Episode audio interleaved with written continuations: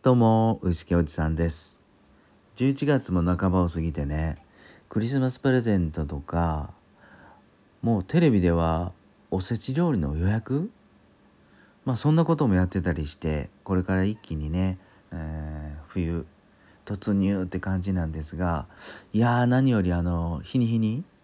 上着の分厚さが、分厚さがあって上着が分厚くなっていく。っていうのを感じておりますが今日はねちょっとそれに逆行するお話です、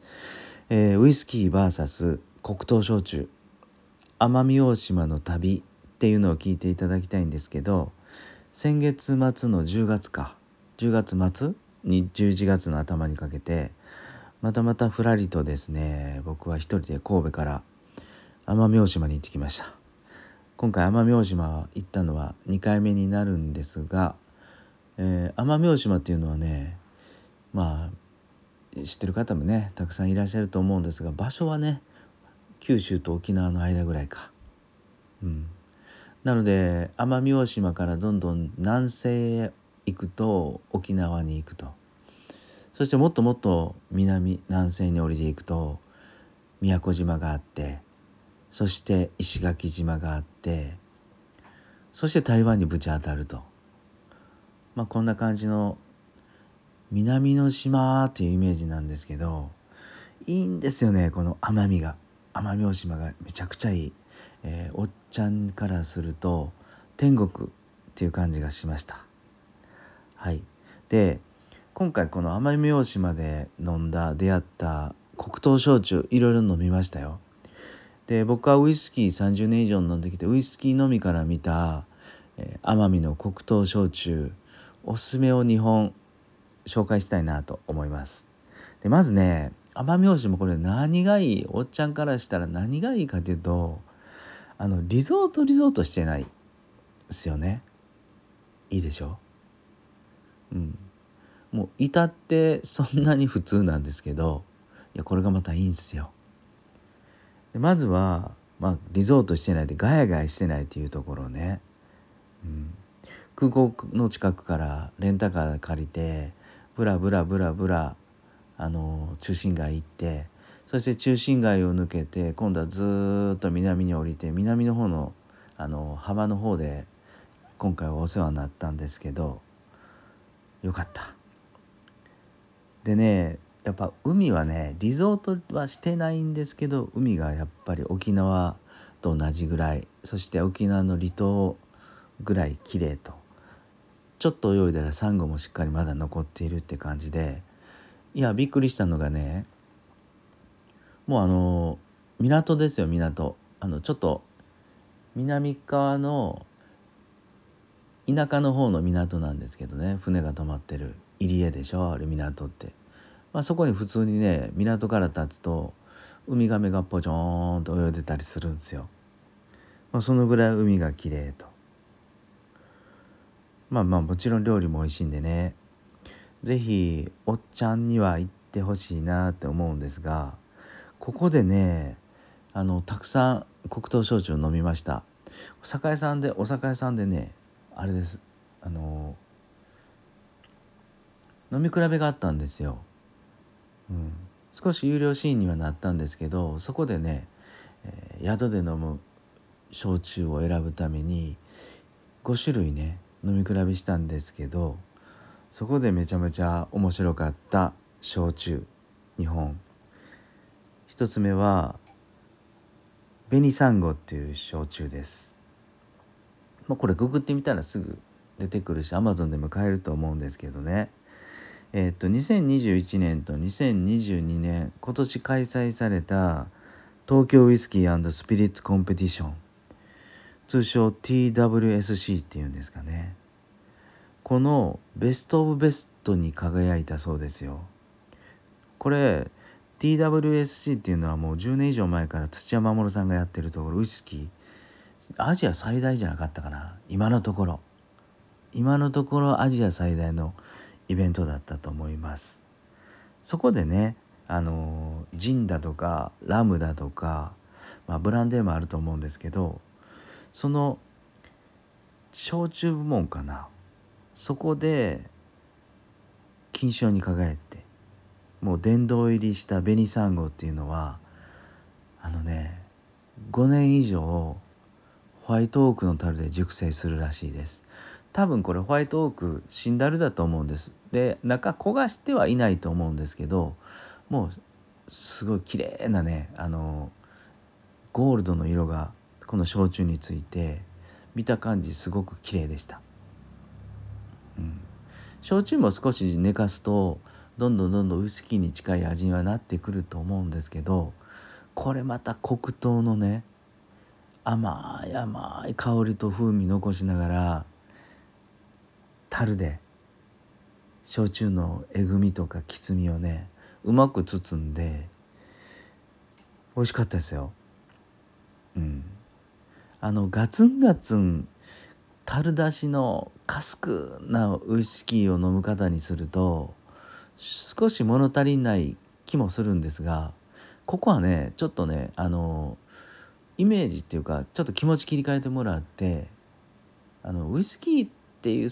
ガツンとしたウイスキー飲みの口ではなくてねあの華やかな蒸留酒を飲むとか熟成されたグラッパーを飲むとかそんなイメージに飲まれるとこれめちゃくちゃ美味しい、うん、焼酎になると思います。紅サンゴね、うん、よかったら試してみてください。でもう一本このもう一本のこの長雲っていう焼酎が今回出会った黒糖焼酎の中で一番大好きになりました。もうとにかくねあの、まあ、無色透明なんですけどあの黒糖の甘みがめちゃくちゃしっかり出ててしかもね今回25度と25度だったかな。うん25度と40度も飲んだんですね。長雲っていう長い雲っていう焼酎黒糖焼酎を。ちょっと最初ねアルコールアタックもあるんですけどまあ23分するとちょっとこなれてきてねめちゃくちゃ美味しかった。まあ美味しかった美味しかったって言ってあれなんですけどとにかく本当にこれこれぞこれぞ黒糖焼酎っていう、えー、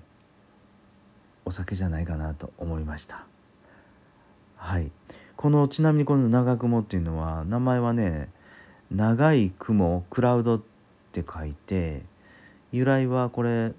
奄美の長雲山脈これ名水らしいですね水が。そこの水を使ってるので長雲ってつけたようです。当に家族経営でね1.8リットルの焼酎瓶100本ぐらいしか年間できない。いや本当かなと思うぐらい。めちゃめちゃ少量生産、うん、見つけたら飲んでみてください。めちゃくちゃうまかった。美味しかった。でこれ黒糖焼酎の由来が、まあ、ちょっと脱線するけど面白くてあのねサトウキビが原料じゃないですか。黒糖焼酎って。サトウキビっていうとまあそのままねあのイーストとか麹とかカビ微生物の力借りなくても発酵してお酒になると思ってたんですけどこの黒糖焼酎はね麹使うんですよね米麹。カビ？うん。あのー、焼酎に使う芋焼酎とかか。麦焼酎に使う麹を使うようなんですよ。芋とか麦ならねあの糖分が少ないから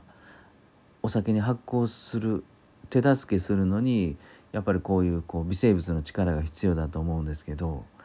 サトウキビに関してはねいやカビいらんちゃうかなって思ったんですね。例えばあのラム？ラム酒？ラム酒なんかでサトウキビだけで発酵するじゃないですか。これなんでかなってこう調べたんですね。お酒屋さんにも聞いたりして。そしたらね意外な答え。税金。スピリッツと焼酎が作り手からすると日本の国の税金って全然違うらしいんですよ。スピリッツの方が高いようですね。でねここで麹を使わないとそのままサトウキビだけでお酒にしちゃうとですねこれがスピリッツになって税金が高くなるようなんですね。なので奄美大島の人たちはもうどうせなら安くなる焼酎で申請しようということで焼酎って麹とかそういうこうなんなんて言うんだろうなあの微生物使わないといけないようですね。そうすると焼酎って名乗れるらしくてわざわざ米麹まあタイ米か日本の米それの麹を使ったようです。税金だったようですね麹を使うのは、うん、まあそんなこんなでですね4泊5日ゆっくり奄美大島ウミガメ見たり、うん、飲み歩いたりゆっくり焼酎飲み比べたりしていた旅なんですがいや本当おじさんには一度ぜひ行ったことのない方は行ってみてください。できたら奄美大島空港を降りてからレンタカーを借りてねゆっくりブラブラブラブラ、うん、してほしいなと思います。はい今日はですねウイスキー飲みが見た黒糖焼酎奄美大島の旅聞いてもらいました最後までねいやこんなダラダラの放送最後まで聞いてくださってありがとうございましたではまた。